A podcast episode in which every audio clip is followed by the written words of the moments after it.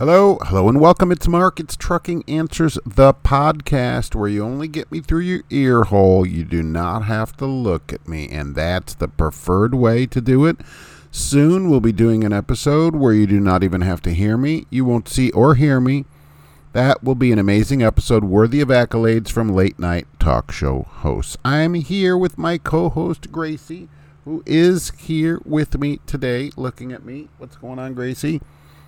She will be, uh, you know, jumping in at any moment to either bite my feet or discuss the latest in trucking. All right, so we are here, and this was asked on the live show. I'd like to wrap up the Monday YouTube live show on the uh, next podcast, and um, so we asked. Someone asked how many countries, and I hadn't counted the countries in a little while because the the way you do it changed, and so it's a little more difficult. So I counted the countries. We are currently in 51 countries with this podcast. Great countries like St. Lucia, right, where we have one download. So that uh, joins the list of countries that are listening to Trucking Answers. You should join too. If you're just listening and didn't subscribe, what are you doing? Hit the subscribe so that you get all the episodes downloaded to your favorite podcasting app that you're listening to right now. We're on iTunes, uh, iHeartRadio, Stitcher, Spotify. We're everywhere. Every podcasting app. This podcast goes everywhere, including all around the world. So, welcome, everybody.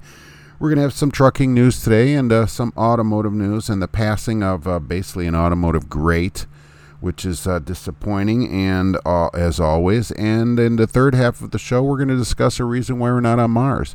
And the reason we're not on Mars is because there's a bunch of dumb, stupid, idiot people that live on this planet wasting our money that could be used to send us to space. So now we have to give them dry cheese sandwiches. So thanks for listening, and uh, let's see what we got going on here. So on uh, the live show, a number of people commented, asked a question, which uh, has been asked a few times, and I do want to go over this again about Variant. Uh, Mark, is Variant the highest paying trucking company for company drivers? Well, you know that's that's an interesting question. It isn't the highest pay as a trucking company, but it is possibly the highest pay you can get as a company driver at a trucking company. And um, what the heck am I talking about? Well, let me tell you. With experience, you get 60 cents there in your basic, you know, detention and breakdown. All just like every place at the Mid America Truck Show, a lot of companies are offering that and then some. That isn't the great thing about Variant. That isn't the compelling thing about Variant. You need to go to Variant to bring other people to Variant. All right, so you should go there, see if it's a great place to work, you know, and then get other people to work there. That's the whole goal of Variant because of the downline. Warren Buffett said that until you figure out how to make money in your sleep, you'll never be rich. He said you're always just going to work. All of us have the same amount of time every day to do things, right? People always say, Mark, I don't have time to do this, that. You have the same amount of time as everybody else has. All right. Nobody gets more time. Some people are billionaires, some people are poor just depends how you make money. You'll never make enough money as long as you only use the time that you have to make money. You have to make money when you aren't making money. Money has to be made while you're doing other things. Variant gives you that opportunity. And I want to give you an example of what somebody talked about on the show. Okay, uh, an astute viewer on the live show on uh, YouTube said, Hey, Mark, they just heard that somebody that has 400,000 subscribers is uh, going to be an ambassador for Variant. Now, on 400,000 subscribers on YouTube, which is a huge, a crap load of subscribers. Let me tell you, just that's enough to make a living, no problem. But um, they're going to be an ambassador at Variant. All right, here's here's some numbers. What if just one tenth of one percent of those people went to work at Variant? Think about this, right? That's hardly anybody, right? Hardly anybody. One in a thousand people. That's 400 people. Okay, 400. Now, at Variant, you get $2,000, and this can change over time, so it depends when you listen to this. You have to call them for the latest numbers, but at the moment, it's $2,000 when the person comes on, and then 2 cents a mile. So let's focus on this first part. So you get 400 people to work there. Let's just say it takes you a year to do that on your subscriber base. All right, 4,000, uh, 400 people, right, times 2,000 a person. How much is that? $800,000. All right just in the people starting to work there. So besides the money you make there, you would make $800,000 because there's no limit. They don't limit this. Now, all these people work there. And I, I'm just estimating high at 2,500, but let's say they all only get 2,000 miles a week, each of them. You get two cents a mile for every person that you get to work there with no limit. And, and it's for as long as they work there. So now you have 400 people on, and they're getting 2,000 miles a week. Each person you get $40 from, right, per week. That pays every Friday to you. So are you doing the math? Are you doing it? $16,000. Okay. $16,000. A week. A week before you drive. Right? Plus the money you make. You have to be a driver there. If you quit, you lose all the money. So that encourages you to stay there as well. And believe me, for that money, you are going to work to keep those people there, aren't you? Yeah, that's another 800 grand a year. That's what I'm saying. And the reason that is, is because you're making money while you sleep. You're making money while these people come there. You're helping the company and they're paying you. You know, people found this to be, you know, distasteful or whatever, but I don't know. A lot of companies pay recruiting bonus.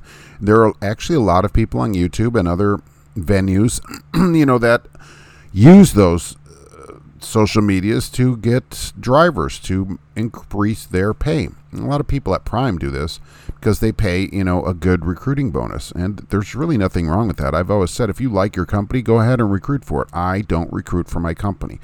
We have a couple of thousand bucks on the table too. I don't recruit for them. All right?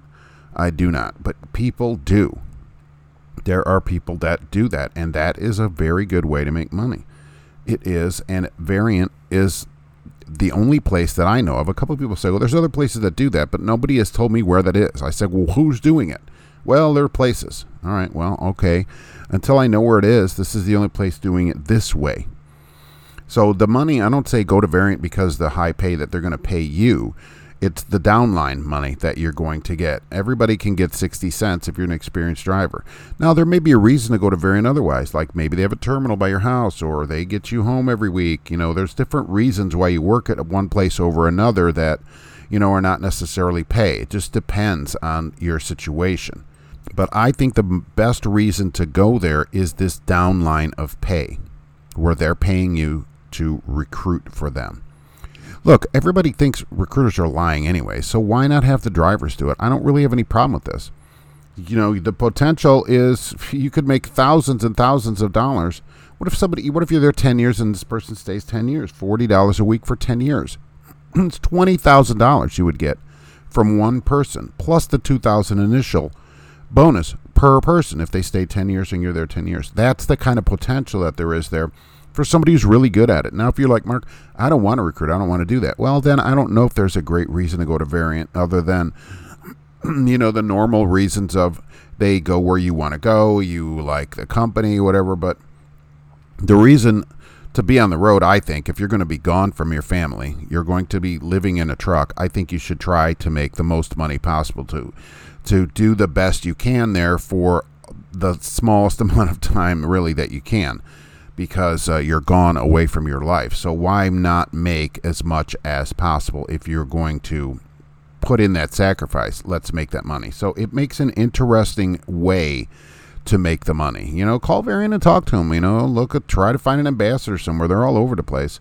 So uh, you know, it's interesting. I just find it interesting. You know, Mark, they're part of U.S. Xpress. Look, if a place is doing something that can improve drivers' lives, I'm all about it. It doesn't that part doesn't matter. That might actually be a benefit. They get a lot of freight, and we can say what we want. They have a lot of freight. You know, do I send people to U.S. Xpress? No. But uh, this new way of doing things, you know, which is a completely new way. Look, you're dispatched by a computer. All right, it decides the best loads and gives it to you. People love it. The drivers love it there that I've talked to. It's just a new way to do it. Consider it. so, something to consider. Something to consider there. All right.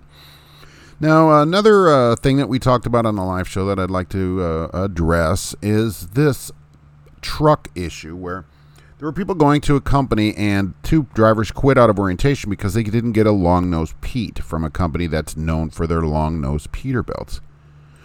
And I was like, I don't know if you quit or not over a truck. And somebody said, rightly so, well, Mark, you know, Uh, didn't you at one point years ago quit JB Hunt for a similar reason? A truck. Yes. Okay. For those of you that don't know, when I, uh, years ago, all right, uh, looked into working at JB Hunt, and in fact, I went to orientation there.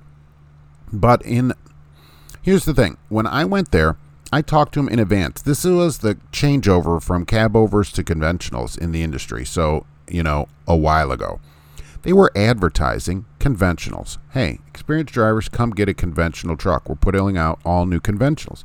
And when I talked to re- the recruiter, I was experienced, not a lot, a few years of experience or whatever, but to them, that's experienced driver. You know, you're not coming in where you need training. You can go drive right away, uh, right away. Okay.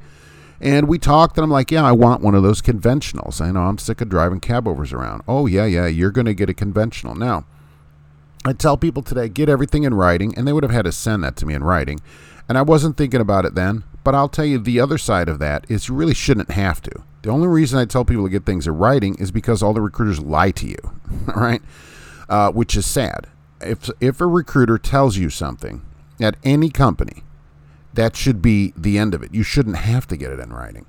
A recruiter or anybody at the company that's that ha- is in power, you know, a manager or whatever, that says, okay, you can get this, whatever this thing is. That's what you should get. It should be a true statement, and they should make it happen. All right. So we discussed it, and they were running ads about it. Hey, come and get a conventional. We're putting out conventionals. So I made it very clear up front that's what I wanted. And I think if there's something that you want, no matter what it is or what somebody else thinks about it, if if it means something to you, it matters to you, you should be upfront about it. Uh, this is what I want, and I don't want to work there if you don't have this thing. I, I don't care what it is. All right, if it means I only will drive a you know purple truck, so uh, if you don't have them, I don't want to work there. Be upfront about it.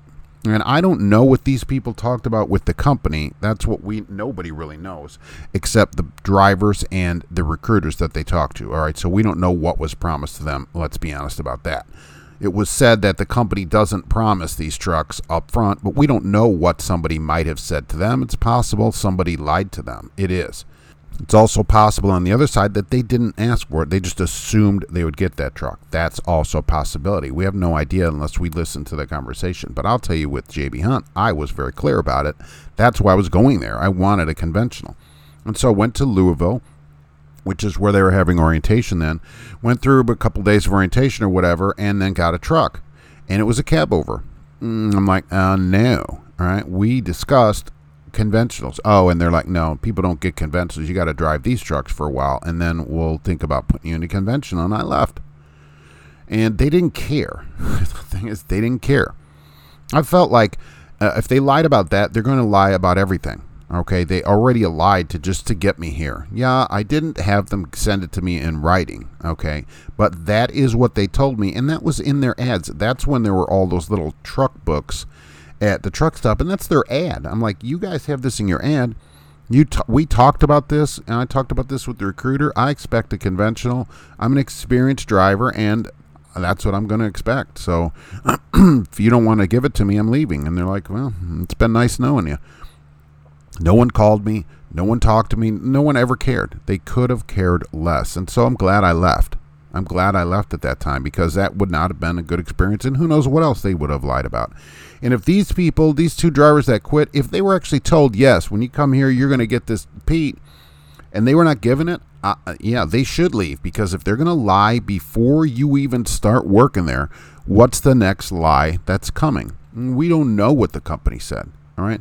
But as soon as they start lying to you, it's just going to roll. It's just going to be more and more of them. So get all that up front. Now it's easy to get it writing. Tell me, yeah, send me an email about that you know, from your corporate email, you know, recruiter at company.com or whatever that they're emailing you.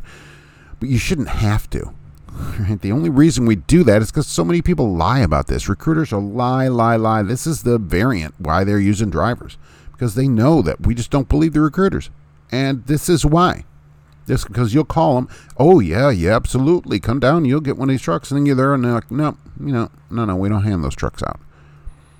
So we don't know what happened in this case, but if they were lied to, if they were lied to, then they should leave because the lies aren't going to get any better. Because who knows? They go, well, in a couple months you get one, and then in those two months they go, well, you know, we don't have any right now. It's going to be later. If that's something that's important to you, then don't settle for less than that. This is how people get in trouble at every company that they go to.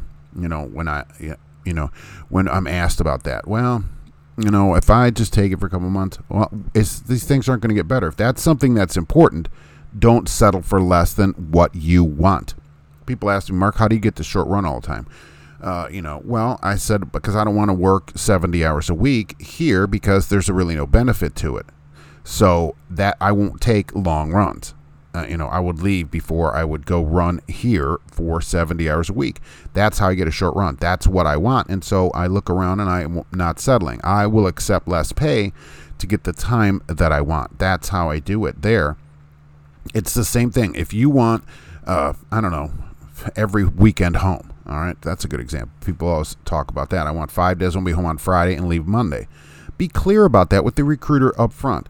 Hey, I want to be home by Friday at, you know, whatever, 7 p.m., and I don't want to leave till 8 in the morning Monday, period. Is that possible here? Because, you know, and look, tell them like this I don't want to work there if that's not possible because I don't want to have to quit in a few weeks. That because that's what's going to happen.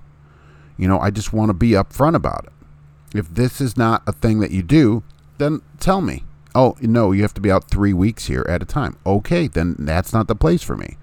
You know, but don't lie to me about it because in two weeks I'm going to quit when I'm not home on the weekends. As soon as I tell them, as soon as I'm not home when I want to be, I'm going to start looking for a job. So let me know if this isn't possible. Be upfront about it. And and so what if they think you're being a jerk about it? I don't care. You know, I'm not there to please the recruiter, okay, or anything else. If this is something you want in your life, stick to your guns about it no matter what it is. I need to be home every Tuesday for three hours and see if somebody can work with you on that. But get what you want. Stop settling in your life for things that you don't want. So if it's weekends, if it's a truck, whatever, but be upfront. Don't show up there and then hope, oh, well, they mostly run these trucks, so I'll probably get one, and then be mad you don't get one because you didn't ask. You don't get if you don't ask. So ask and be clear about what you want. This is what I want. I won't settle for less than this. So if you can't give it to me, just let me know and we'll part ways as friends. It isn't any problem, but I just want to be clear about it up front. Okay? Just ask. Ask and demand and don't settle for what you don't want. And, you know, for companies, if there are any companies listening, listen to me.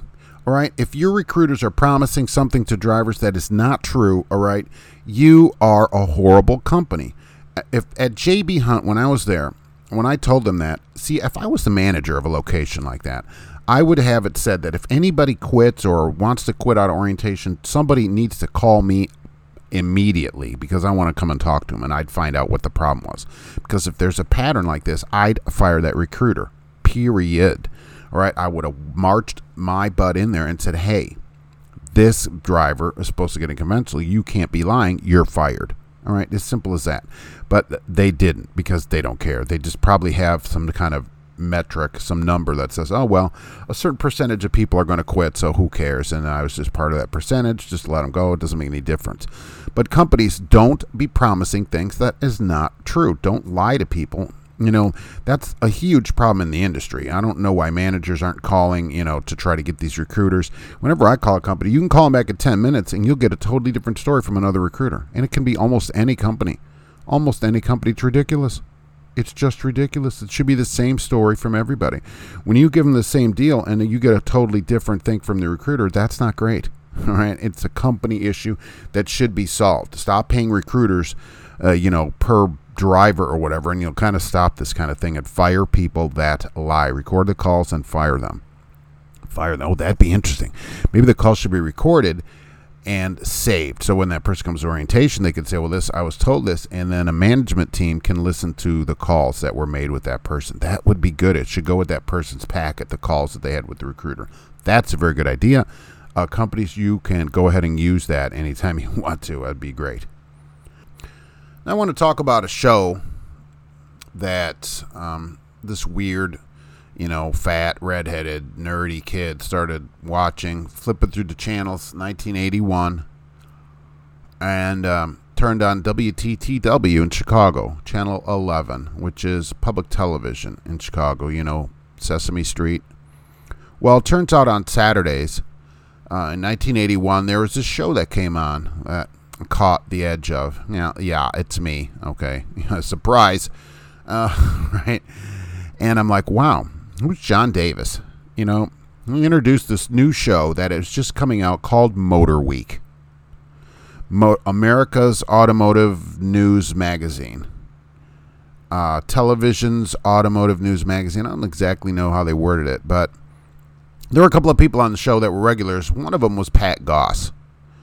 Uh, started with John Davis in 1981, and um, he did a segment called Goss's Garage.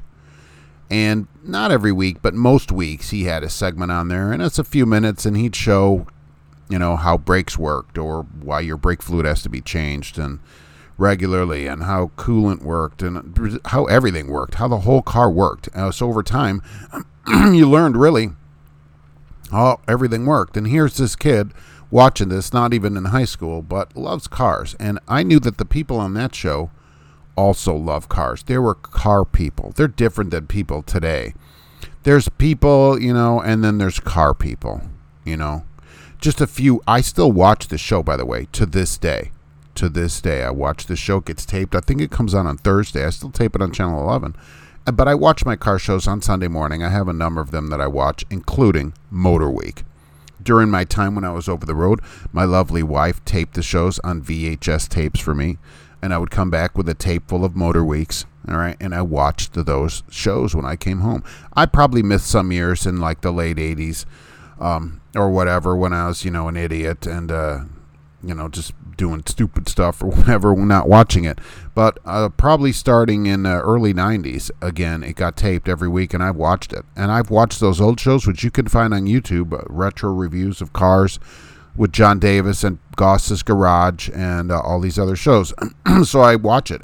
And when John Davis started this television show, and look, hang on, we're going somewhere here, all right? We're going to go for a ride here because this matters to me. Uh, um, he went out in the parking lot and picked out the cars in the parking lot of Maryland Public Television, which is where he worked, of people that had cool cars, and he thought they'd be great for the show because he knew they were car people you know, a good example of this just a few weeks ago, they tested a 911 GT3. And he commented that like 96% of the cars are going to be bought with the PDK automatic that uh, Porsche uses. And he said, you know, while that's great and all, we got ours with the manual. You know, we got our because we're here to drive. And that kind of thing matters to car people. It, automatic is not the same. You know, oh, it's a couple tenths faster to 60. Congratulations you're not really driving the car. You know, you're not really a car person. So I still watch the show to this day. Well, a few weeks ago, Pat Goss passed away, and uh, he did, I don't know, thousands of episodes. I learned so much from the guy. Just a few weeks ago, he had an episode about coolant where he took the um, a multimeter and determined whether or not the coolant could be is conductive. you know, he showed how to determine that. I'm like, I never even thought about that. You know, and he talked about why if it's conductive and how much uh, it is and whether the coolant is good. You know, it's just every week with the guy. And uh, he shows you how to fix rust and just everything about the car. My dad wasn't really into cars, so uh, you know you can imagine with the Dodge Omni, your parents aren't really car people, so uh, you know, and others Fury wagons and stuff like that. Although the cars were cool, they just bought them because they were utilitarian objects. They're not car people. And so, and of course, hardly anybody at school would talk to me because this is some weird kid. So, uh, you know, I didn't have that many car people in my life. But I always had Pat Goss. Always had Pat Goss and uh, was there. And um, having him die was very sad. It hurt me you know, it really got to me, and I was super sad to hear about it. Now, there are a few more episodes that he has pre taped, apparently, and they were going to be aired in the coming weeks on MotorWeek, which I recommend you start watching and watch all the old episodes if you love cars.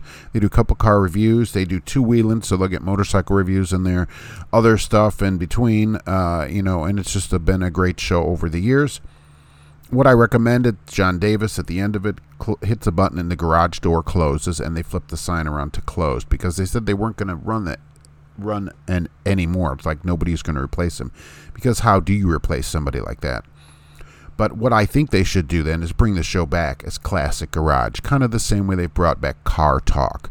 You know, uh, because we only have one brother left of the Car Talk Click and Clack pair. We only have Click, but they still run the old episodes. You know, and they're still funny, and you still learn a lot of stuff from them you know, stuff like this coolant uh, thing and all these other things that Pat Goss has taught people over the years can be brought back because people can still learn from it.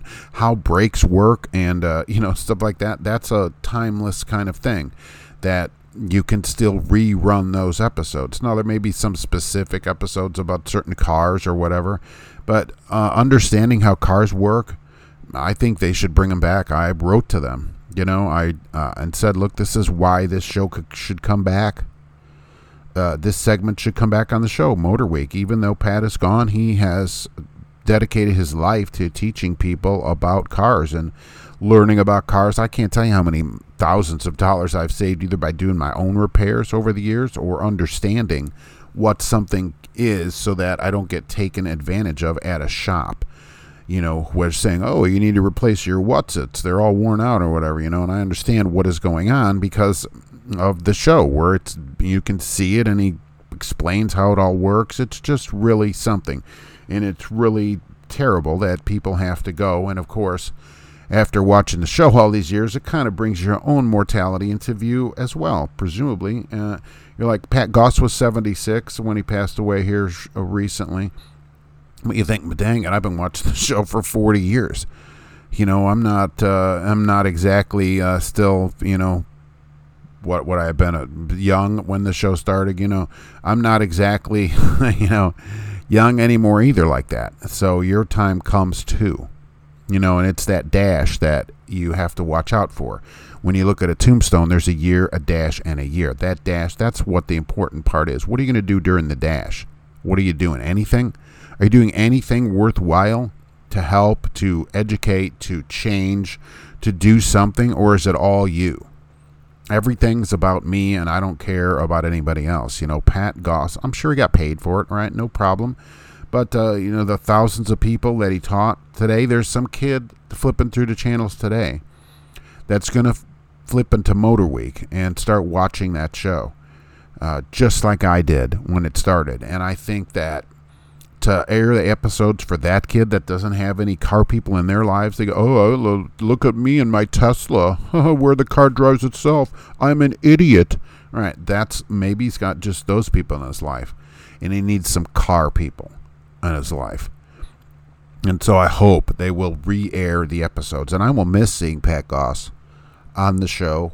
I think it's uh, super sad after watching somebody, you know, really growing up with them, watching them for 40 years.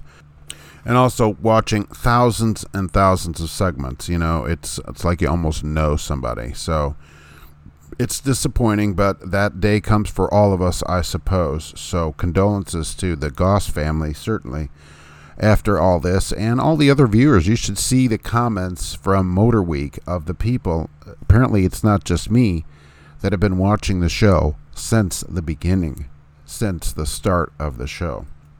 It's good to know there are others, you know, that love cars, that are car people, not just, I want to just be silently whisked along by some robot that drives me around. That's not, you know, driving. That isn't driving a car. And for people who think that, you know, modern cars are, you know, all that, I recommend you go get an older car and get a chance to drive it. I have always talked about my opportunity, you know, lapping a couple of laps there in a Countach was probably the best experience of my whole life. Go drive that car and then tell me about driving a car where everything is manual and everything is you. There's no electronic aids or anything else. It's all you. It's all you driving it. Go do that. That's driving. This today being whisked along, uh, not exactly driving A number of people have written into me with this goofy stuff that dealers are doing now that um, we're seeing. So a lot of dealers are just adding money to the price of cars, as we know. And I've always said, look, people don't seem to mind it when they pay under sticker. So now you're all offended that oh well the dealer's adding $5000 well if it was 5000 under sticker would you go to the dealer and say wait a minute i want to pay sticker price for this car it's not fair that i'm paying less than sticker no so i'll shut up about that stuff okay but but here's the thing here's what some dealers are doing. They're they're advertising cars at sticker price all right? So whatever car at sticker. And then when you get there there's all these dumb dealer add on, stupid garbage, uh, trash stuff, and that that's wrong. If they advertise a car at, at a certain price, that should be the price you show up and get the car for. So here's one of the most egregious ones that I've seen now: nitro fill, right? Nit, which is nitrogen fill the tires and the dealer is advertising this at $399. They're saying, oh, yeah, well, we vacuum extract the air out of the tires. I love it. I love it. Then we refill the tires with nitrogen. Let me tell you something about nitrogen fill. It isn't worth paying for at all. Okay, if you get nitrogen fill, uh, so you have it. Fine. Do not pay for it. And I'll tell you this from working at several full line dealerships, it's probably less than 50% chance that they're even doing it. What they're probably doing is just changing the valve stem cap to the green caps. Okay, and all that is true. It's unlikely that they're even doing it. And even if you see them do it, Mark, I watch them do it. Even if you see them do it, you have no idea what they're filling the thing up with. Okay, it doesn't smell different, and you can't doesn't have any color or anything to it. Okay, you can't tell the difference by looking at it. So, no way. And some of these dealers have a lot of these. Okay, we automatically uh, fabric protect and uh, you know paint protection. We sold all that stuff too. And I'll tell you, I've talked about this on the paint protection. What they do is wash the car. All right, that's it, because they know they that's at dealers I worked at, all right, and that's because they know the paint's already protected from the factory. They're clear coated, sealed, and everything. Okay, they don't have to do anything to it, and so they say, "Oh, well, every year you can come in and get it reapplied. Every year you come in and they wash your car. That's it." And they go, "Okay, looks great." Right, so fabric protection, same thing. The fabric's already protected from the factory.